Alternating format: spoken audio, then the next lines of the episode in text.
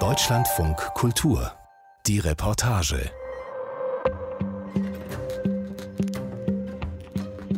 Manche Krankheiten sind vererbbar. Andere, bei denen glaubt man nur, dass die Gene eine Rolle spielen.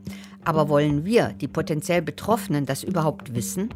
Was bedeutet es für mein Leben, wenn ich zum Beispiel weiß, dass ich eher Brustkrebs bekomme als andere, weil ich genetisch vorbelastet bin? Wer will schon in ständiger Angst leben? Autor Heiner Kiesel hat sich diese Frage auch gestellt.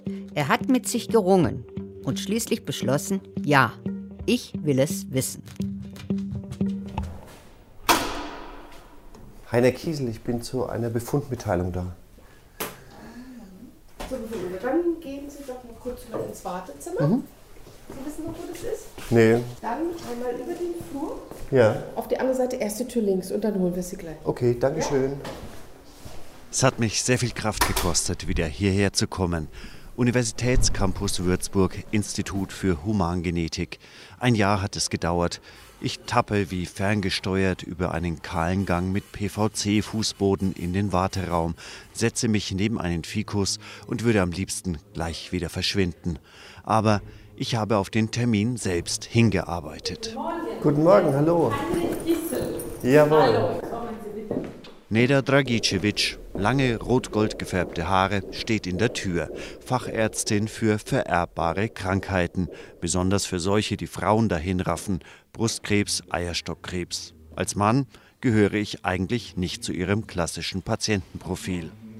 Neda Dragicevic hat eine Mappe unter dem Arm. Sie winkt und lächelt mir aufmunternd zu. Ich folge ihr in ein schmuckloses Besprechungszimmer. Sie wirkt fröhlich, sogar heiter. Dabei ist das, was sie mir gleich sagen wird, wahrscheinlich finster und schicksalshaft. Nicht nur für mich, sondern für meine ganze Familie. Also, das Ergebnis ist hier. Und ich brauche zuerst Geburtsdatum von Ihnen. Der 13.11.1966. Genau. Eine Brustkrebsexpertin im Gespräch mit einem Mann. Männer haben keine Brüste. Sie können zwar trotzdem Brustkrebs kriegen, aber die Wahrscheinlichkeit ist winzig. Ich habe keine Angst, an Brustkrebs zu erkranken. Ich bin aus einem anderen Grund hier. Ich habe Angst um meine Töchter. Fangen wir von vorne an. Mit der Ältesten, sie ist jetzt 18, war ich vor fast 2 Jahren im Wald unterwegs. Das ist ja an den Bäumen, da sind überall Nummern dran. Mhm. Wer schon einmal in so einem Friedwald unterwegs war, kennt das. Man findet die Grabstelle nicht so einfach wieder. Es sieht jedes Mal anders aus zwischen den Bäumen. Ich war bei der Beisetzung meiner Schwester zuletzt hier. Sie wollte gerne in einem Friedwald beerdigt werden. Meine älteste Tochter, sie heißt Naila, konnte nicht dabei sein, weil sie ein Jahr im Ausland zur Schule war. Jetzt will sie sehen, wo die letzte Ruhestätte ihrer Tante ist. Aber das Gesträuch zwischen den Bäumen ist ziemlich gewachsen inzwischen. Das müsste hier irgendwo um die Ecke sein. Ja? Ja. Damals bei der Beerdigung dachte ich, diesen Ort vergesse ich nie. Den finde ich immer. Ich war so mitgenommen davon, dass nun auch meine Schwester Edda tot ist und es schon wieder der Brustkrebs war. Hast du die Grabnummer? Ja, ich habe die irgendwo abgespeichert. Moment. Also, hier. EBS 679. 679. Dann war das genau hier. Das ist echt ganz schön überwuchert jetzt mit den ganzen Himbeeren, die da wachsen.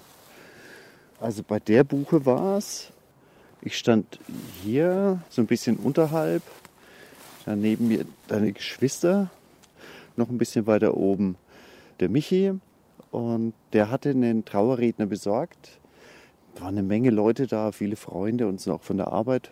Da wo es den Hang jetzt daneben dran hochgeht, zwischen diesen Baumstümpfen, da stand der Chor, in dem sie 15, 16 Jahre mitgesungen hat. Die haben da gesungen. Weißt du noch, was sie gesungen haben? Ja, ich kann dir das sogar vorspielen, weil ich habe von dem Chor eine Aufnahme von dem Stück. Mhm. Da.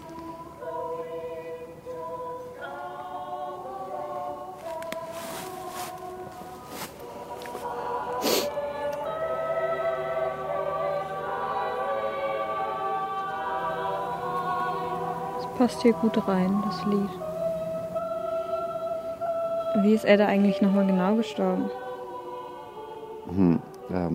Dass sie Brustkrebs hatte, das weißt du ja.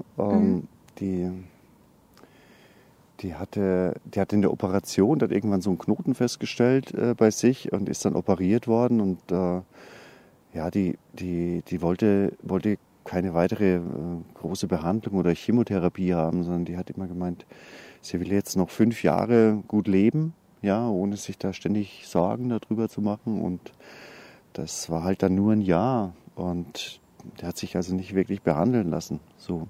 Ich kann mich an fast nichts mehr so mit Edda erinnern. Ich habe so ein paar kleine Eindrücke, aber nichts mehr so richtig was.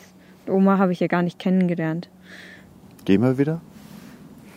Oma war schon tot, bevor Naila geboren wurde. Brustkrebs. Nichts Besonderes. Brustkrebs ist die häufigste Krebserkrankung bei Frauen.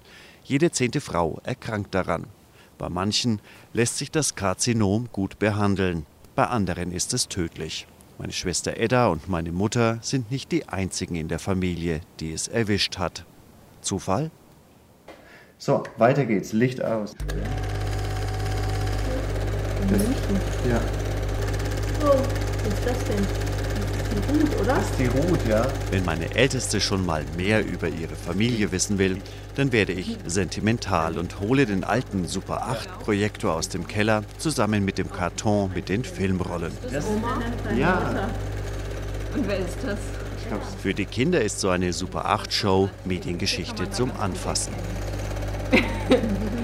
Von der weiß gestrichenen Wohnzimmerwand prostet uns die Großfamilie rockelig und sepia getönt zu.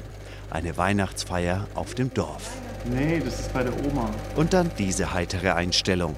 Lametta, Kerzen, meine Oma, meine Mutter, 3 Tanten, meine beiden Schwestern, 7 Frauen, 6-mal Brustkrebs, 4 tot. Krieg ich das jetzt auch? Muss ich mir Sorgen machen? Ich habe das Thema verdrängt über Jahre. Und mit mir auch der Rest der Familie. Kleinreden, nicht dran denken. So lange, bis es wieder eine erwischt bei uns. Heute frage ich mich, hätte ich meine Schwester retten können, wenn ich mich früher mit der Krankheit auseinandergesetzt hätte? Jetzt ist es zu spät, aber nicht für meine Töchter. Die sollen Klarheit bekommen darüber, ob sie womöglich eine genetische Veranlagung für den Krebs haben, ob der Brustkrebs in meiner Familie vererbt wird. Und hier kommen die Männer ins Spiel, also ich. Institut für Humangenetik, Höhnle, hallo? Ich klicke mich bis zur Seite des nächstgelegenen Brustkrebszentrums durch, bekomme einen Fragebogen zugeschickt. Verwandtschaftsverhältnisse, Tumor, links oder rechts, wann? Mühsam, zäh und schmerzend, das alles in Tabellen einzutragen. 10.30 Uhr oder 13 Uhr? Dann machen wir 10.30 Uhr. Die Anamnese scheint schlimm genug gewesen zu sein. Ich darf zur Beratung nach Würzburg. Und dann schicke ich Ihnen auch nochmal eine schriftliche Terminbestätigung. Vielen Dank. Tschüss. Auf nach Würzburg. So, ich fahre jetzt nach Würzburg in das Zentrum für Humangenetik an der Uniklinik, um das Brustkrebsrisiko in meiner Familie abzuklären. Also wenn ich daran denke, an meine Schwestern und überhaupt an die Frauen in meiner Familie oder die ganzen Cousinen, die ich habe, da muss ich sagen, die haben mir schon immer irgendwie ein bisschen leid getan, weil dieses Damoklesschwert der Brustkrebserkrankung über denen schwebt. Aber ich persönlich, als Mann, ich bin ja frei raus, weil keine Brüste, kein Brustkrebs, klare Sache. Aber natürlich, wenn du jetzt Töchter hast und du denkst dir, was steckt da in dir drin und kannst du das dann vielleicht auch weitergeben an die? Was hat dir da deine Mama mitgegeben, da ins Leben? Deine Familie, dann ist das schon ein bisschen anders. Guten Morgen. Hallo. Ich bin der Herr Kiesel. Jawohl, hallo, Sie dürfen gleich mitkommen. Die Mitarbeiterin vom Empfang des Brustkrebszentrums bringt mich in ein Beratungszimmer. Ein runder Tisch, 4 blaue Stühle. An der Wand steht ein Ständer mit Zeitschriften in lila und rosa, die alle was mit Brustkrebs zu tun haben. Witziger Titel. Mamma Mia. Italienisch für meine Mutter oder eigentlich oh weh. Die Herausgeber meinen wahrscheinlich sowas wie meine Brust. Mama wie ein Mammakarzinom. Guten Morgen. Guten Morgen. Hier ist Heinrich. Ja, genau. Ist mein Name. Hallo. Nehmen Sie bitte Platz. Neda Dragicevic ist die Ärztin, die mir sagen wird, wie schlimm es wirklich um meine Familie steht. Sie setzt sich mir gegenüber an den Tisch und breitet einen Packen Papier vor sich aus. Die Formulare von mir sind auch dabei. Gut, Sie kommen heute zur Erstberatung zu uns, weil in Ihrer Familie mehrere Personen an Brustkrebs erkrankt und verstorben sind. Ja. Ich werde zuerst mit Ihnen zusammen die Daten aus Ihrer Familie prüfen, ob das alles stimmt, ja, ob eventuell noch jemand fehlt. Und dann erkläre ich Ihnen weiter, ob überhaupt ein Gen, das möglich ist, und bei wem. Okay. Wir gehen nochmal die ganzen Krebsfälle durch. Eine Tante fällt aus der Liste raus. Da war ich mir nicht ganz sicher. Trotzdem, es sieht gut aus für mein Vorhaben. Also ziemlich schlecht aus medizinischer Sicht. Ich habe schon vor dieser Beratung für Sie selber ein statistisches Risiko aus dieser Familie und Daten ausgerechnet. Und das war für Sie als eine gesunde Person ca. 40%. Die Wahrscheinlichkeit, statistische Einschätzung, dass Sie eine Genveränderung in sich tragen können, weil 6 Personen in ihrer Familie Brustkrebs hatten. Und das ist nicht wenig. Die Ärztin erklärt mir den genetischen Hintergrund. BRCA1 und 2 heißen 2 der Gene, die da vielleicht mutiert das Krebsrisiko in meiner Familie hochtreiben. Statt 10% wie in der Gesamtbevölkerung liegt es dann bei bis zu 60%. Die Chance, Eierstockkrebs zu kriegen, rockt von 1% auf 20 bis 60%. Und Betroffene kriegen ihren Krebs früher, häufiger, beidseitig und im Zweifelsfall immer wieder. Super Perspektive. Danke Mama, sorry Kinder. Zum Trost, betroffene Frauen kriegen ab 25 ein dickes Paket an Vorsorgeleistungen angeboten. 2-mal Ultraschall, 1-mal MRT pro Jahr. Man weiß ja, je früher man das entdeckt, desto besser die Aussichten. Auch denkbar, präventiv operieren wie bei Angelina Jolie. Ein Leben voller Arztbesuche. Irgendwie psycho. Ja, okay. Ja. Also das sind nur die Empfehlungen. Es gibt keine Pflicht und kein Muss. Ja. Ich kann es dann auch alles verdrängen. Meine Kehle fühlt sich raspeltrocken an. Warum ist das in dem Raum so heiß? Ich gebe zu, dass es mich gerade innerlich beruhigt, dass ich wenigstens keine Frau bin. Neda Dragicevic schaut mich jetzt ernst an. Es geht nicht nur um die Brustkrebserkrankung, wie Sie das wahrscheinlich vorgestellt haben. Was denn jetzt noch? Das reicht doch eigentlich. Und wenn man über Prostatakrebs spricht, man weiß, dass das Risiko in der durchschnittlichen Bevölkerung zwzwischen 8 und 10% ist, dass ein Mann Prostatakrebs im Leben kriegt. Und mit einer BRCA1 oder 2 Mutation ist 2- bis 3-fach höher, das heißt zwischen 20 und 30%. Das ist schon hoch. Ja. Damit nicht genug. Darm, Magen, Haut, Nierenkrebs. Die Chance, sowas mit diesen entgleisten Genen zu kriegen, ist auch 2- bis 3-mal höher als normal. Es geht jetzt nicht mehr nur um meine Mädchen. Es geht um alle. Es geht auch um meine Jungs. Und es geht um mich. Allerdings, ich muss die mutierten Gene nicht haben. Es könnte nur so sein bei dieser Familiengeschichte. Dragicevic schiebt ein Blatt zwischen uns und beginnt eine Stammbaumskizze. Vererbungslehre. Ich kann für Sie ein bisschen was malen. Ich nehme Chromosom 17 als Beispiel und Ihre Mutter. Dass die hier eine Mutation hatte, die andere Kopie war gesund. Für alle 3 Kinder, für sie und ihre 2 Schwestern, war schon bei der Befruchtung 50-50% die Wahrscheinlichkeit, dass sie das von der Mutter geerbt haben. Und aus der Linie ist es weg. Genau, da gibt es keine Mutation, das heißt, Risiken sind wie in der durchschnittlichen Bevölkerung und die Mutation kann nicht eine Generation überspringen. Ich könnte aus dieser Nummer also auch einfach rausrutschen. Wenn Sie negativ sind, brauchen ihre Kinder keinen Gentest zu machen. Dann sind sie hier. Ja. Sie haben die familiäre Mutation nicht geerbt. Ja. Und ihre Kinder können das über ihre Linie auch nicht kriegen. Das will ich. Menno.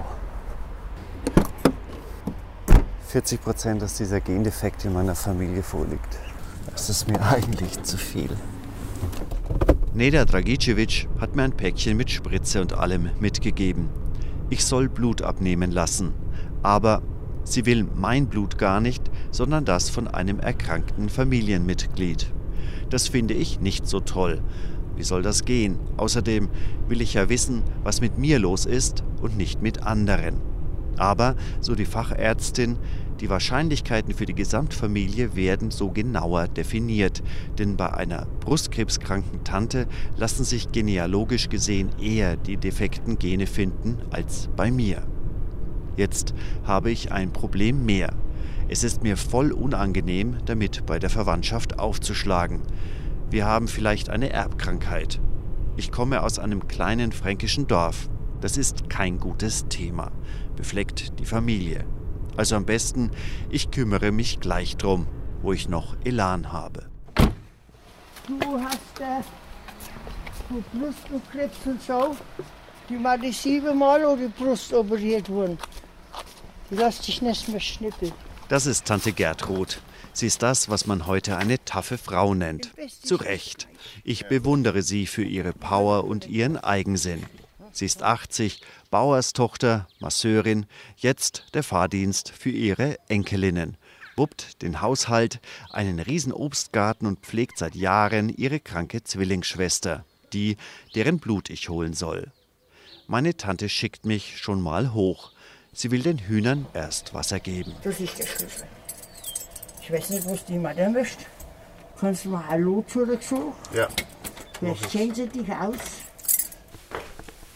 Also, um die Spannung hier gleich mal rauszunehmen, das wird nichts.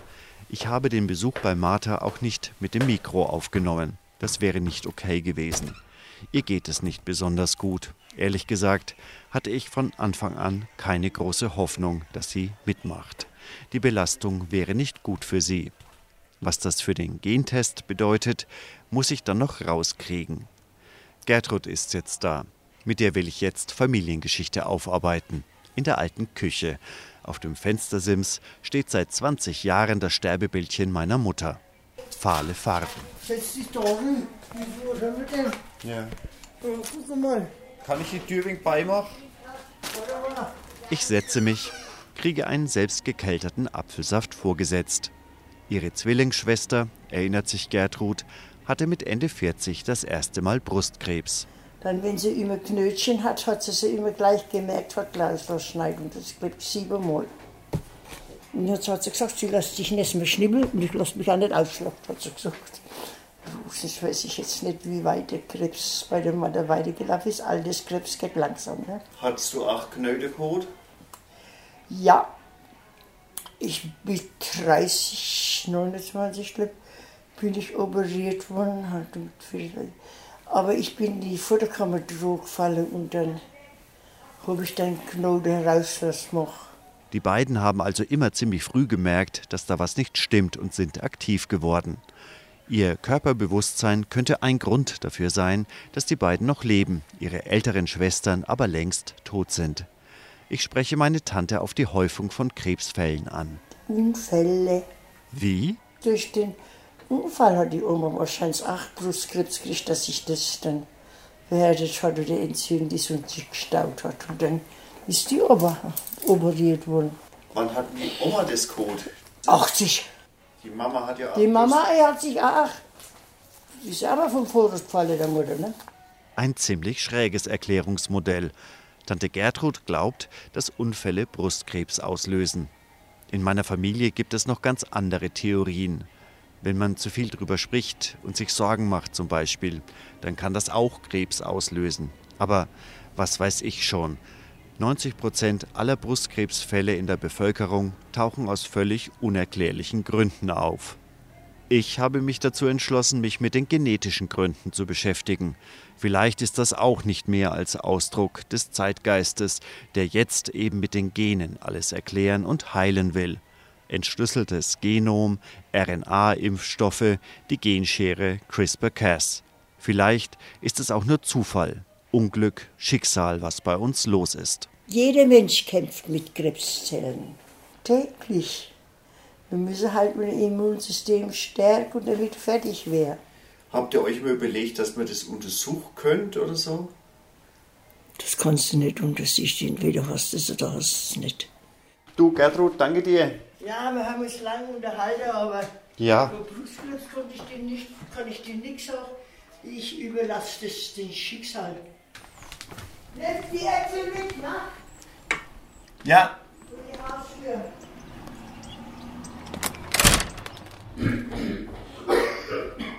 Es sind wieder ein paar Wochen vergangen. Ich bin zwar immer wieder versucht, die ganze Sache dem Schicksal zu überlassen, aber dann denke ich wieder an den Tag im Wald mit meiner ältesten Tochter.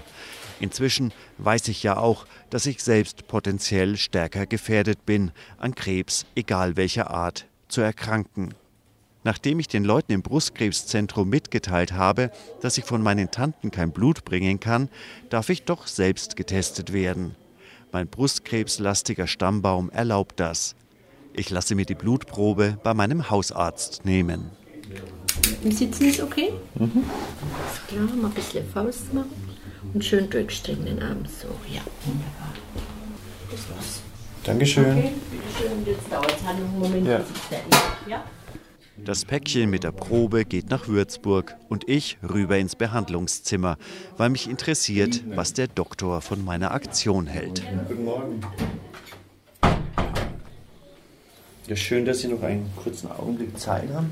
Ach ja, schwierig. Ein Landarzt wie aus einem Heimatfilm. Kräftig gebaut, große Hände, eine dicke Brille und von unerschütterlicher Ruhe. Ja, mein Name ist Waldemar Weber, ich bin Allgemeinarzt, hier seit knapp 35 Jahren niedergelassen.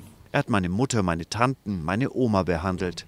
Wie sieht er das mit der familiären Disposition für Brustkrebs und dem Gentest? Das wird eher von den Gynäkologen, denke ich, angeregt. Das ist mir bisher mit Ihnen jetzt zweimal vorgekommen, öfters nicht. Und dass ein Mann vorbeikommt? Nur einer bisher. Also das bin dann ich. Ja. Mein Hausarzt ist nicht so der reine Schulmediziner. Er hat sich auf Naturheilverfahren spezialisiert. Er ist auch nicht davon überzeugt, dass es einem immer gut tut, wenn man über alles Bescheid weiß. So wie über mutierte Brustkrebsgene. Ich denke, es besteht auch eine Art Recht auf Nichtwissen. Die Frage ist immer, wie kann jemand mit sowas umgehen? Mit zu wissen, ich könnte das bekommen. Die Wahrscheinlichkeit ist ja auch zwar sehr hoch, ich schätze jetzt mal so um die 80%. Wenn der Test positiv ausfällt, das ist ja nicht gesagt, dass dann derjenige auch einen Brustkrebs wirklich kriegt und welche Konsequenz hat es. Lasse ich mir wie die bekannte Schauspielerin dann die Brüste abnehmen oder was mache ich dann? Gehe ich halt regelmäßig und öfter zur Vorsorge? Das sind so Fragen, die muss der Patient dann selber klären, ob er das Risiko eingehen will, etwas zu wissen, was vielleicht eintritt oder dass er dann nur mit Angst durchs Leben geht die nächsten Jahre. Ich gebe zu, da trifft er einen wunden Punkt. Was mache ich denn, wenn ich positiv getestet werde? Was richte ich damit an? Was sage ich meinen Kindern? Die Frage ist ja auch, wie alt die Kinder sind. Sind sie selber schon über 18? Können sie sich selber entscheiden, ob sie den Test machen wollen? Oder nehmen die Eltern, wenn die Kinder jünger sind, das Risiko auf sich, mit dem Test zu leben und den Kindern dann irgendwie das Wissen vorzuenthalten oder dann mitzuteilen? Also es ist sicherlich eine ganz schwierige ethische Frage. Damit nicht genug. Ich habe noch eine Schwester, Nichten, einen Neffen, 9 Cousinen und Cousins mütterlicherseits, die auch schon wieder Kinder haben. Soll ich ihnen mein Testergebnis mitteilen? Wollen die das überhaupt wissen? Wir müssen uns nur hüten, ob man da nicht irgendwelche Leute zu Kranken machen, die eigentlich gar nicht krank sind. Also dass so Genotypische gegen den Phänotyp in Konkurrenz treten, dass also auch Leute sich als krank fühlen, die eigentlich gesund sind und vielleicht nur krank werden können. Dankeschön. Schönen Tag. Wie fühle ich mich dabei? Also ich habe schon schlecht geschlafen letzte Nacht, fühle mich auch irgendwie so ein bisschen angeschlagen. Das rechte Knie hat gestochen beim Auftreten heute Morgen, so als ob es mir sagt, so, ja, beweg dich mal nicht so viel, bleib da. Aber das soll ja nicht alles überpsychologisieren. Der Tag der Wahrheit. Ich muss zugeben, das hat mich noch ziemlich Kraft und Zeit gekostet. Nach meinem Gespräch mit dem Hausarzt war ich unsicherer als je zuvor. Es war verlockend, das Thema einfach versanden zu lassen. Niemand würde mich je danach fragen. Aber irgendwann habe ich mir gedacht, es ist besser, wissend nichts zu tun, als keine Ahnung zu haben, was man tun könnte. Aber ich bin ziemlich durch den Wind.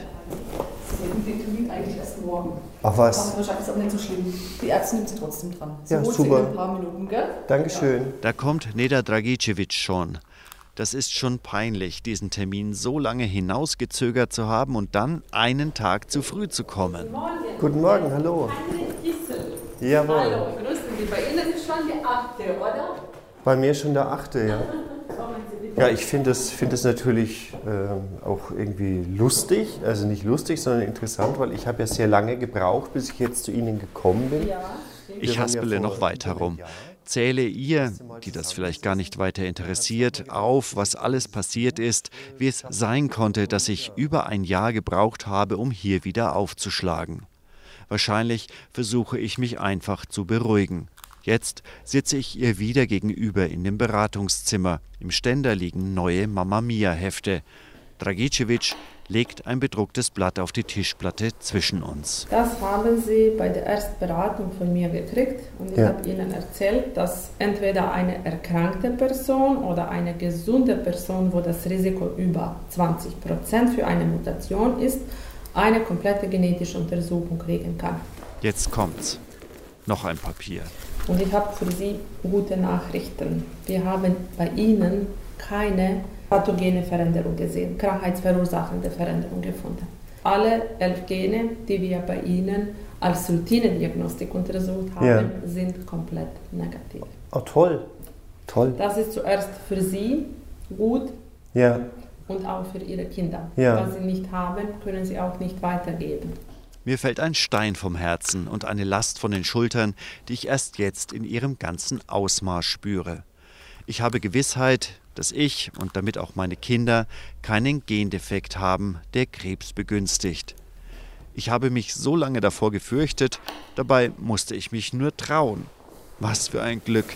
Ich weiß zwar immer noch nicht, warum all diese tollen Frauen in meiner Familie gestorben sind. Vielleicht ist es der Gendefekt, vielleicht war es aber auch einfach nur unglückliches Schicksal. Das ist einfach super. Ja, gut. Tja. Gut, dann wünsche ich Ihnen alles Gute. Dankeschön. Gerne. Tschüss. Yes. Und der sich hier so freut, das ist Heiner Kiesel, der Autor unserer heutigen Reportage mit Happy End. Und ich bin Ellen Hering. Tschüss, bis zum nächsten Mal. Mehr von der Reportage hören Sie auch in unserer App, der DLF Audiothek. Jetzt kostenfrei herunterladen für Android und iOS.